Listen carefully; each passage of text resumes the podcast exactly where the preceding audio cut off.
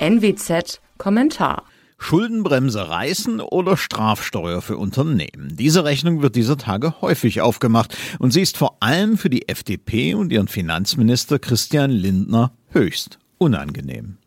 Beides wären Brüche ihrer Wahlversprechen. Allerdings ist das eine schon längst gebrochen, während das andere auch noch eine populistische ökonomische Dummheit erster Güte wäre. Die Schuldenbremse ist eine Farce, spätestens seit der Errichtung des Sondervermögens für die Bundeswehr, eines Schattenhaushaltes, in dem Schulden versteckt werden. Eine Steuer für sogenannte Kriegsgewinnler, also Unternehmen, die wegen einer bestimmten politischen Situation besondere Gewinne machen, ist ein alter Hut aus dem Ersten Weltkrieg. Die Probleme sind ebenso lange bekannt. Erstens.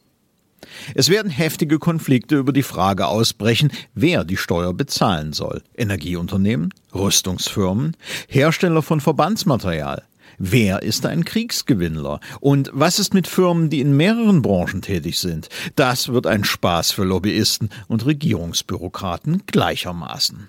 Warum sollen nur Firmen abkassiert werden, die am Ukraine-Krieg verdienen? Warum nicht auch Corona-Gewinnler wie Maskenimporteure oder der Impfstoffhersteller BioNTech? Warum nicht Baufirmen, die vom Wiederaufbau im Ahrtal profitieren? Drittens. Was macht eine Situation aus, die eine solche Steuer rechtfertigte?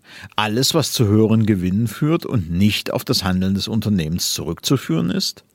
Müsste dann nicht Tesla zahlen, weil Regierungen die E-Mobilität fördern und klassische Hersteller behindern? Viel Spaß bei der Benennung von Kategorien. Hier öffnet sich ein weites Feld für staatliche Willkür. Viertens. Was genau ist ein Übergewinn? Alles, was mehr ist als in einem beliebigen Vergleichsjahr? Was ist, wenn da im Unternehmen Sondereffekte bestanden? Fünftens.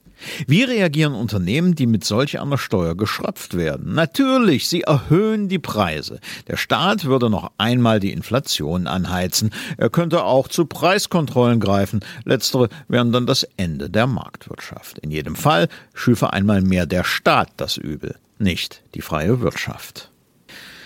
Es steht daher zu hoffen, dass die FDP standhaft bleibt und bei diesem groben Unfug nicht mitmacht. Christian Lindner ist tatsächlich nicht zu beneiden, seine Partei auch nicht. Allerdings leiden beide an selbstverschuldetem Elend.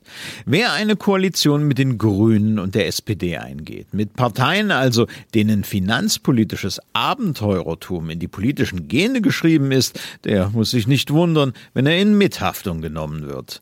Wie hieß es doch? Lieber nicht regieren als schlecht regieren. Das war damals richtig und es ist heute richtig. Mein Name ist Alexander Will. Sie hörten einen Kommentar der Nordwestzeitung.